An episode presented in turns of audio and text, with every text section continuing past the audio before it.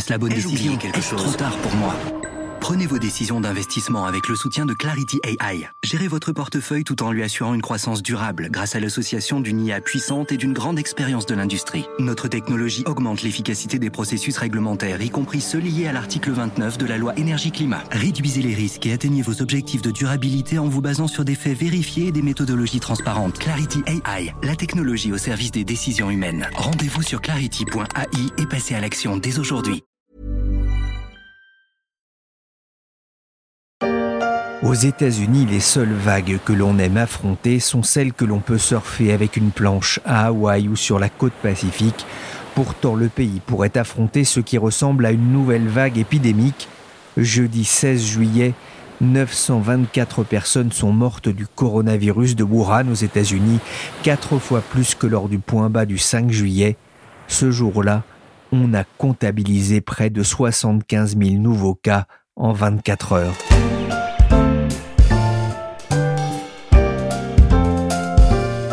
Je suis Pierrick Fay, vous écoutez La Story, le podcast d'actualité des échos, et on va revenir sur la bataille perdue des États-Unis contre le Covid-19 dans une guerre partie pour durer. Uh, we have uh, made uh, truly remarkable progress in moving our nation forward. We've all seen the encouraging news as we open up America again. More than 3 million jobs created in the last job report. Retail sales are rolling. Des résultats encourageants sur le front de l'emploi et des progrès vraiment remarquables dans la bataille des États-Unis contre la pandémie de coronavirus.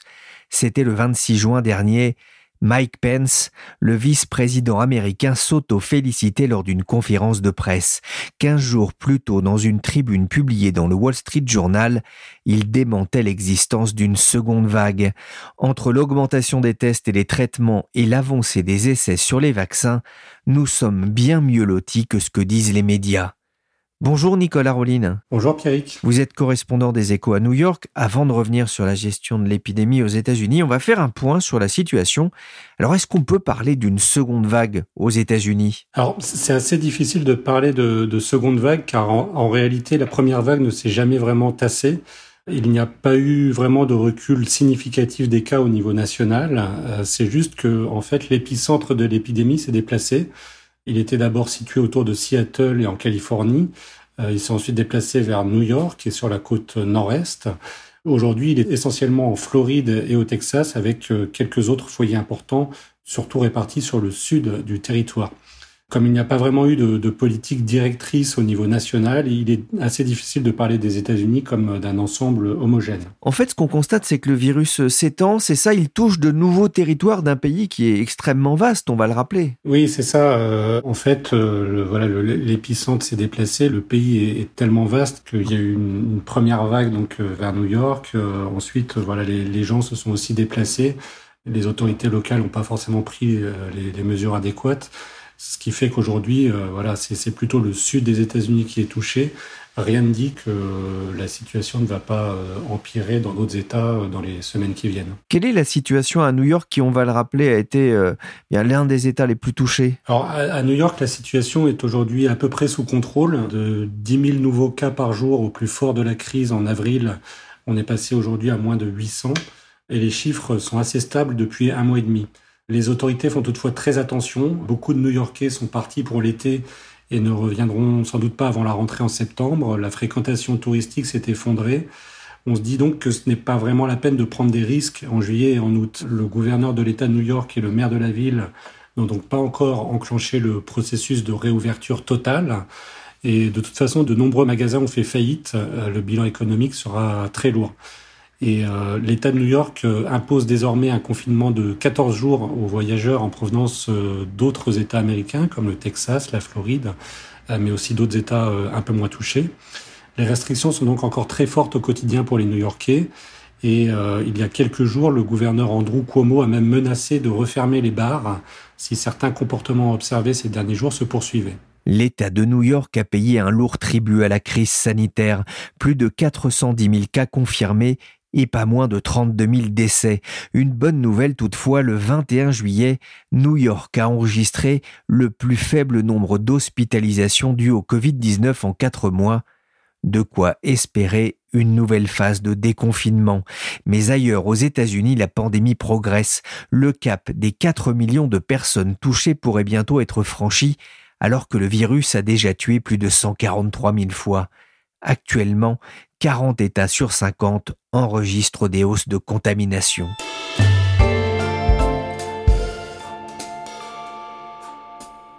Direction maintenant la Californie.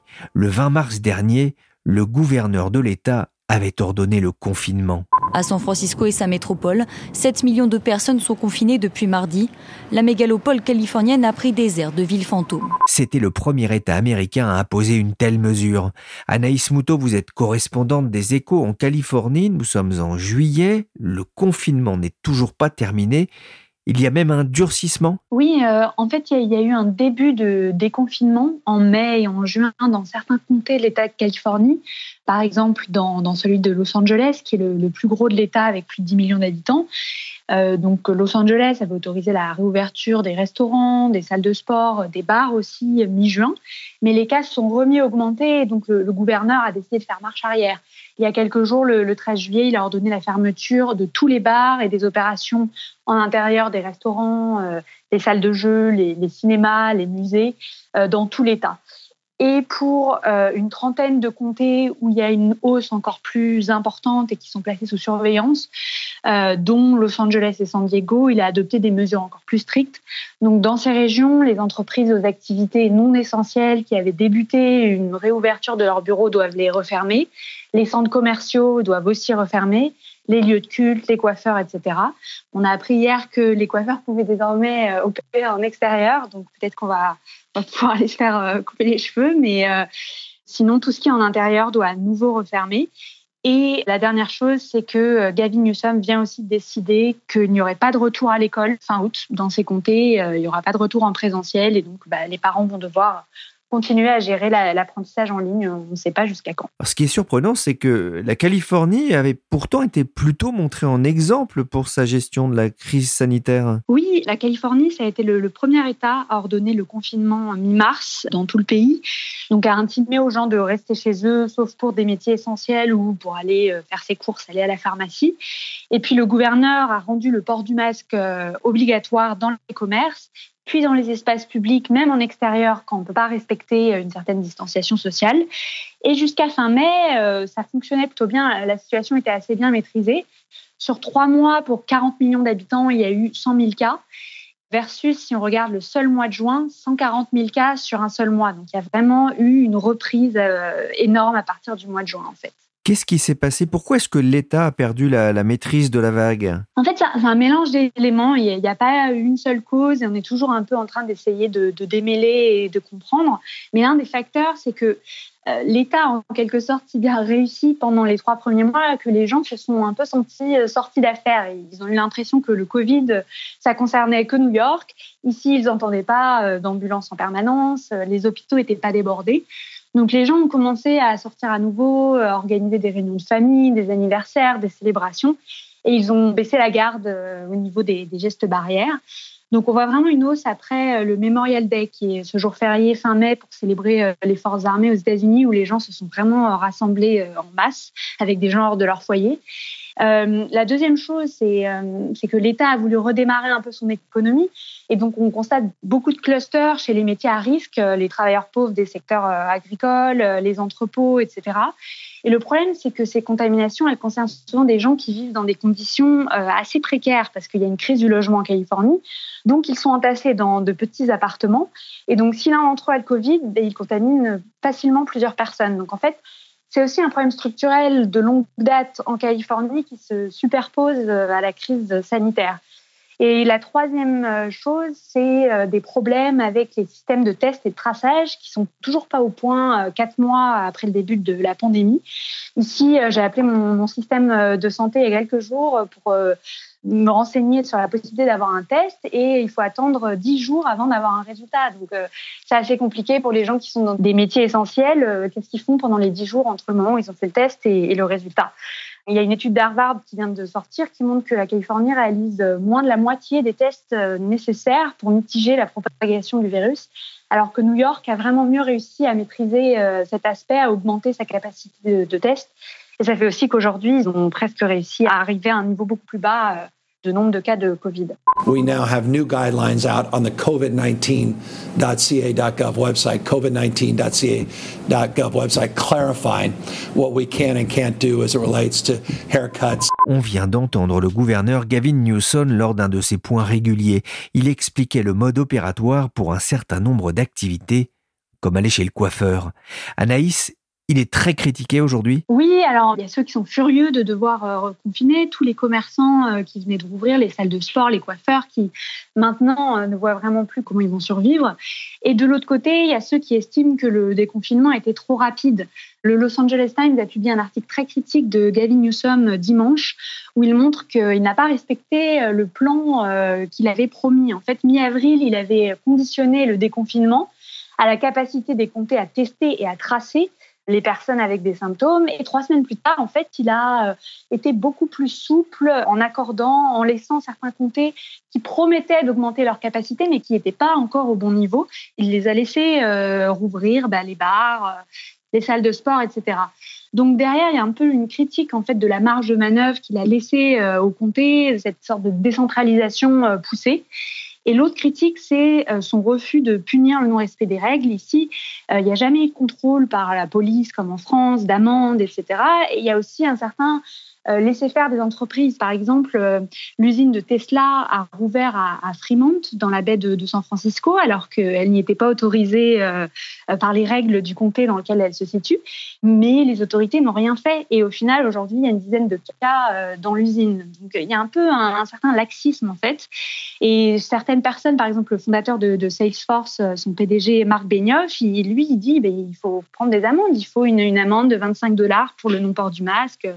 Il y a tweeté ça récemment, mais le gouverneur, il pense que c'est franchir une ligne euh, qui n'est pas vraiment franchissable parce que euh, la liberté individuelle ici, c'est sacré et, il met en avant l'idée que chacun est responsable individuellement. Quel est l'impact euh, aujourd'hui sur l'économie californienne? Vous le disiez, il y avait la volonté de relancer assez vite la machine au, au mois de mai, une fois que, que l'épidémie semblait se calmer. L'impact est déjà mesurable sur l'économie? Alors, il n'y a pas de mesure encore très claire. Euh, j'ai pas vu de mesure de cet impact, mais on estime qu'il n'y aura pas de rétablissement avant 2022 ou plus tôt. Et le PIB californien, c'est presque 15% du PIB euh, des États-Unis. Donc c'est important euh, pour tout le pays. La Californie, c'est le cœur de l'industrie technologique, mais c'est aussi l'industrie du divertissement, avec les tournages qui sont complètement à l'arrêt à Los Angeles. C'est un hub pour les échanges commerciaux avec les, énormes ports de Long Beach et d'Oakland où l'activité n'est qu'à un tiers de son niveau euh, d'avant Covid. Le tourisme aussi, qui est énorme ici, est à l'arrêt. Les, parcs d'attractions comme Disneyland sont fermés, mais aussi tout ce qui est euh, région viticole comme la Napa et Sonoma au nord de San Francisco. Euh, et on voit en tout cas le, taux de chômage, il est passé de 3% en février à presque 15%. Et on constate déjà les effets sur le budget de, l'État aussi, qui est, très affecté. Euh, L'État, il est passé de, de 6 milliards de surplus en janvier à un déficit de plus de 50 milliards aujourd'hui. Et donc, euh, pour le moment, tant qu'il n'y a pas d'aide euh, de l'État fédéral, bah, il y a des coupes qui sont annoncées dans l'éducation, le logement social, etc. Le confinement dure depuis maintenant un bon bout de temps en Californie. Vous devez trouver le temps long, Anaïs, j'imagine.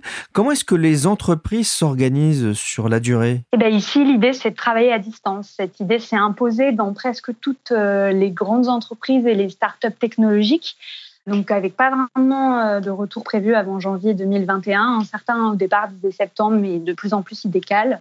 Par contre, pour les autres secteurs, c'est beaucoup plus compliqué. Donc pour les, tout ce qui est PME, TPE, il y a eu un programme de prêt de l'État fédéral mais en fait, il y a eu beaucoup d'irrégularités, de, difficultés à obtenir euh, ces aides, euh, parce qu'en fait, les banques étaient des intermédiaires, et donc ça a été plus facile pour des entreprises qui avaient un département légal euh, assez fourni et, des contacts avec les banques d'obtenir ça et, pas forcément un petit restaurant euh, ou, ou, un petit commerce euh, qui ne sait pas forcément comment s'y prendre. Donc en fait, on voit déjà l'impact à San Francisco. Hein. Il y a beaucoup de restaurants qui ont déjà mis la clé sous la porte. Moi, je vois certains de mes endroits préférés, des, des vieux diners qui existaient depuis 60-70 ans, qui ferment les uns après les autres. Today, anti mask protesters yelled, played music, and brought signs in an effort to drown out a gathering of mask supporters outside the Orange County Board of Supervisors meeting. C'était il y a une semaine une manifestation d'une centaine de personnes à visage découvert dans le comté d'Orange en Californie. Ils protestaient contre l'obligation de porter le masque dans les lieux publics. La Californie est devenue le deuxième État le plus touché en nombre de cas confirmés, plus de 400 000, soit un habitant sur 100. On a compris en écoutant Anaïs que certains comportements individuels pouvaient être un facteur aggravant de la propagation du virus, et je le disais, les chiffres sont alarmants aux États-Unis. Nicolas Ronin, je reviens vers vous. Pourquoi l'épidémie progresse-t-elle aussi vite? Le, premier facteur de propagation, c'est tout simplement le scepticisme qui existe encore face aux gestes barrières. Dans de nombreuses régions, euh, les gens ne portent pas de masque, continuent à aller dans des endroits très fréquentés, comme les plages. Bien souvent, les autorités locales euh, les ont incités même à adopter de tels comportements à risque. Euh, on peut citer le gouverneur de Floride, par exemple, Ron DeSantis, qui est un fervent supporter de Donald Trump et qui a plusieurs fois exprimé ses doutes sur les dangers du Covid-19. Il n'a pas voulu imposer de restrictions, en plus à une période de l'année où le tourisme est essentiel pour son État. il y a un autre facteur qui a permis au virus de circuler, c'est que la circulation des personnes ne s'est jamais vraiment arrêtée. Le trafic aérien s'est certes considérablement réduit, mais les vols intérieurs continuent d'être tolérés sur une grande partie du territoire. Beaucoup d'habitants des grandes villes touchées par le virus sont partis ailleurs. Et donc le, virus a continué à circuler euh, depuis au moins le, mois de mars. Et certains États ont mis du temps euh, à réagir? Oui, oui, tout à fait. Euh, on cite de nouveau l'exemple de la Floride ou du Texas, qui n'ont pas voulu confiner leur population au début de la crise, soit par conviction, soit tout simplement parce qu'ils voulaient pas pénaliser leur économie. Mais euh, voilà, il y a eu des, semaines et des semaines de retard qui euh, aujourd'hui se, se payent très cher. La Floride est aussi un cas intéressant. Selon une étude, un tiers des enfants pourraient être porteurs du virus, selon des tests effectués sur 54 000 enfants. S'ils sont pour la plupart asymptomatiques, cela ne les empêche pas de propager le virus aux adultes, et le débat sur la réouverture des écoles est posé, alors que Ron DeSantis, le gouverneur de l'État, s'y est montré favorable. Nicolas, vous vous êtes rendu en juin dans le Dakota du Sud, un État plutôt rural tenu par une pro-Trump. Vous aviez été marqué par le laisser-faire des autorités locales? Oui, le, Dakota du Sud, c'est l'un des très rares États à ne pas avoir imposé de confinement à ses habitants. Certaines villes l'ont fait, mais il n'y avait pas d'obligation euh, venant de, l'État, venant du gouverneur. Avec une constante, c'est euh, la défense des libertés, entre guillemets les autorités estimaient qu'il fallait faire confiance aux gens et ne rien leur imposer. Euh, le problème, c'est que le virus s'est propagé là-bas à partir de plusieurs foyers euh, très localisés, en particulier dans les abattoirs. C'est une région agricole, donc avec de, nombreux abattoirs, et ceci concentre un peu tous les facteurs de propagation du virus. Euh, des conditions de travail très dures, avec des salariés obligés de travailler très proches les uns des autres, des ouvriers immigrés qui viennent d'Afrique, d'Amérique latine, d'Asie, qui sont souvent dans une situation très précaire et qui ont peur de perdre leur emploi ou de ne pas être payés pendant qu'ils sont malades. Et donc ceux-ci ont, souvent euh, caché leurs symptômes. Et puis il y a eu une, négligence euh, assez évidente de la part des entreprises qui les emploient. On peut citer l'exemple de, Smithfield hein, dans l'abattoir de Sioux Falls, euh, donc dans le Dakota du Sud. au tout début de la crise, deux employés présentent des symptômes mais on leur demande en fait de reprendre le travail immédiatement en les affectant à un autre poste. Et donc ils ont sans doute transmis le virus à toute l'entreprise. Et au final, euh, un tiers des salariés de l'abattoir ont contracté le, le Covid-19. Le 12 juillet dernier, Trump rend visite à des militaires blessés dans le Maryland. Sur son visage, un masque en tissu bleu, une première pour le président américain qui se justifie dans ce reportage de France 24.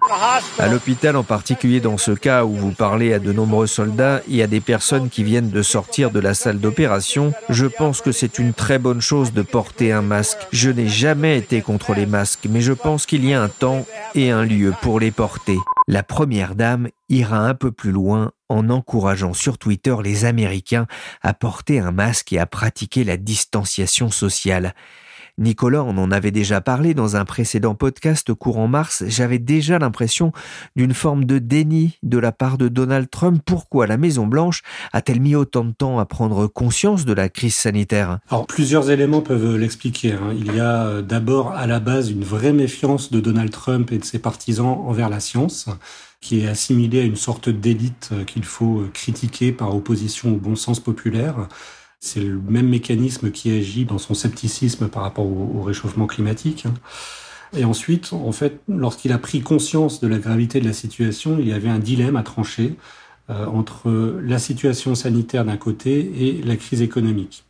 Or, pour Donald Trump, la bonne santé de l'économie américaine, c'est son principal fait d'armes, hein, le principal fait d'armes de son mandat, l'argument qu'il pouvait mettre en avant pour se faire réélire.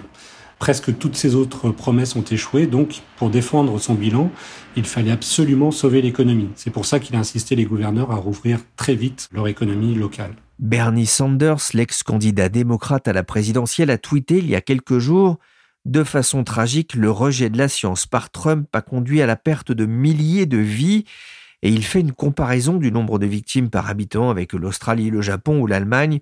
Trump est accusé d'avoir politisé la science? Oui, alors la comparaison de Bernie Sanders, elle n'est pas forcément la, plus heureuse, hein, car le, taux de mortalité du virus aux États-Unis est pas forcément plus élevé que dans d'autres pays occidentaux. Mais la taille du pays fait en effet que les, chiffres ont pris des proportions euh, hallucinantes. Quoi qu'il en soit, il y a une vraie opposition de style, de culture, de vision euh, entre les démocrates d'un côté et une majorité de républicains qui soutiennent euh, Donald Trump de l'autre. Ça a été clairement visible dans les relations du président américain euh, avec le groupe de travail mis en place à la Maison Blanche pour lutter contre le virus. Pour Trump, en fait, les médecins étaient là pour servir son discours, le légitimer, et toute critique euh, qui pouvait lui être faite était perçue comme un élément du complot euh, visant à le faire échouer. Il y a un personnage quand même qui ne cesse d'alerter les médias, c'est Anthony Fauci. Qui est-il? Alors Anthony Fauci, c'est un médecin euh, extrêmement réputé aux États-Unis. Hein. Il dirige aujourd'hui l'Institut national des allergies et des maladies infectieuses. à presque 80 ans, il a derrière lui 50 ans d'expérience. c'est un fils de pharmacien, il a été diplômé de la prestigieuse université de Cornell il a fait toute sa carrière au département de la santé, euh, où il a alerté les autorités sur les différents virus qui ont frappé les États-Unis et le monde ces dernières années. Euh, c'est ainsi qu'il a été en première ligne dans la lutte contre le sida dans les années 80. Il a ensuite travaillé sur Ebola, Zika, le MERS, le SRAS. Euh, en gros, il a été de toutes les batailles. Mais évidemment, c'est avec le coronavirus qu'il a pris une autre dimension, devenant un personnage public. Euh, les anti-Trump en ont fait une icône. Il a ses fan clubs, ses figurines euh, sur les réseaux sociaux. Euh, on fait des montages de lui. c'est une vraie star. Par contre, les, plus conservateurs, les partisans de Donald Trump, voient en Fauci un, représentant des élites et sont donc plutôt méfiants envers lui. il est même au cœur de plusieurs théories complotistes qu'il accuse au mieux de vouloir saper l'autorité de Donald Trump, au pire d'être lui-même à l'origine du coronavirus. Il est malgré tout très écouté euh, des Américains Oui, oui, oui. je dirais au, moins de la moitié de la population. Hein. La moitié qui soutient Donald Trump est évidemment plus méfiante. Mais oui, chacune de ses interventions est, est écoutée, relayée sur les réseaux sociaux et euh, son avis est toujours pris en compte, euh, en tout cas par la moitié de la population et par certains dirigeants, plutôt évidemment les dirigeants démocrates. on a beaucoup euh, critiqué ici Donald Trump dans sa gestion effectivement de la pandémie. Mais il n'est pas le seul responsable, loin de là. Les, on, le disait, les autorités locales, les gouverneurs ont aussi joué un rôle négatif dans la propagation de la maladie. Oui, oui, oui. on, peut prendre l'exemple de New York, hein, par exemple. Il y a eu une vraie, euh, une vraie bataille d'autorité entre le gouverneur et le maire de New York au début de la crise qui a fait prendre beaucoup de retard euh, à New York dans, sa gestion de la, crise sanitaire. Au début, le, gouverneur de New York, Andrew Cuomo, ne, voulait pas imposer un confinement. Donc voilà, il y, a eu, il y a eu quelques jours qui ont été décisifs et qui ont fait euh, grimper en flèche le nombre de cas. Et puis, bah, ça a été le cas évidemment au Texas, en Floride, où là, les gouverneurs sont clairement méfiants envers la science. Voilà, aux, États-Unis, les gouverneurs disposent d'une vraie autonomie. Comme Donald Trump n'a pas voulu euh, mettre en place une vraie politique nationale, ils ont eu un rôle déterminant. Et on voit les, les États qui sont, le, mieux sortis sont ceux qui ont pris des mesures euh, très tôt et qui ont continué à, le faire euh, ces dernières semaines. Le 4 juillet, lors de la fête nationale, Trump a dénoncé dans son discours La gauche radicale, les marxistes, les anarchistes, les agitateurs et les pilleurs, il s'en est pris aussi aux médias et bien sûr à la Chine, d'où est parti le nouveau coronavirus réaffirmant qu'elle devrait rendre des comptes. On le voit, Nicolas, Trump est engagé dans la campagne électorale pour sa réélection en novembre prochain. J'ai un peu le sentiment que pour lui, l'adversaire à battre, ce n'est pas le virus, mais la Chine. Oui, clairement, Donald Trump, il a beaucoup misé euh, politiquement sur son combat contre la Chine. Dans ces cas-là, il parle évidemment à son électorat. Et en fait, il est parvenu à imposer l'idée que les précédents gouvernements, en particulier euh, ceux des démocrates Bill Clinton et Barack Obama, avait été faible vis-à-vis de la Chine pendant des années, euh, avait permis à Pékin de, de s'asseoir sur les règles du commerce international et de piller les emplois et la technologie américaine. C'est donc un sujet hautement stratégique pour lui, qui lui permet d'expliquer la désindustrialisation, le chômage de certaines régions, le déclin de certains secteurs. Et euh, comme Joe Biden a été le, vice-président de Barack Obama, il peut directement l'impliquer dans ce bilan. Euh, c'est aussi pour cela qu'il voulait à tout prix un accord commercial avec la Chine, même s'il a parfois tordu la réalité pour la présenter à son avantage. Il a affirmé qu'il avait réussi à obtenir des choses que personne d'autre n'avait obtenues. Avec le coronavirus, voilà, l'occasion était trop belle pour lui. Les responsabilités chinoises lui ont donné une nouvelle occasion de faire diversion afin que l'on oublie ses propres erreurs stratégiques. Mais Trump reste à la traîne dans les sondages et il vient d'annoncer qu'il allait reprendre ses conférences de presse régulières sur le coronavirus, comme celles qu'il tenait quasi quotidiennement au printemps lorsque le nombre de morts quotidiens était au plus haut. La story, le podcast d'actualité des échos, s'est terminé pour aujourd'hui. Merci à Nicolas Rollin et Anaïs Moutot, correspondants des échos à New York et en Californie. L'émission a été réalisée par Willy Gann, chargé de production et d'édition Michel Varnet. Vous pouvez nous écouter sur toutes les plateformes de téléchargement et de streaming de podcasts. Pour l'actualité en temps réel, rendez-vous sur leséchos.fr.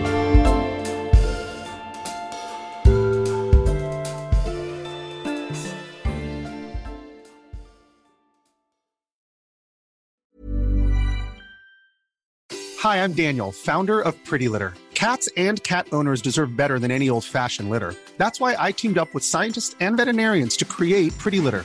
Its innovative crystal formula has superior odor control and weighs up to 80% less than clay litter. Pretty Litter even monitors health by changing colors to help detect early signs of potential illness. It's the world's smartest kitty litter. Go to prettylitter.com and use code ACAST for 20% off your first order and a free cat toy. Terms and conditions apply. See site for details.